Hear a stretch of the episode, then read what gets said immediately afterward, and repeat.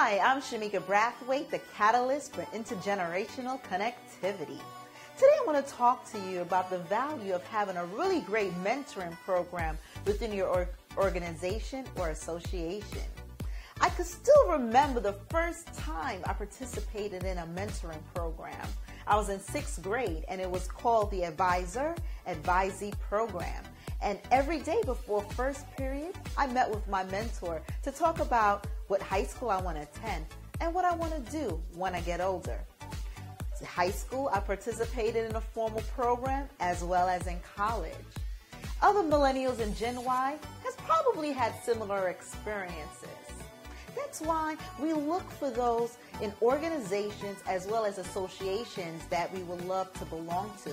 It helps with longevity as well as fitting in within the company culture, learning the ropes about the organization as well as the job. Seasoned or members of the organization or association who've been there for many years could pass on some of the traditions, information, and strategies on how to be successful. But it doesn't stop there. You can also have reverse mentoring.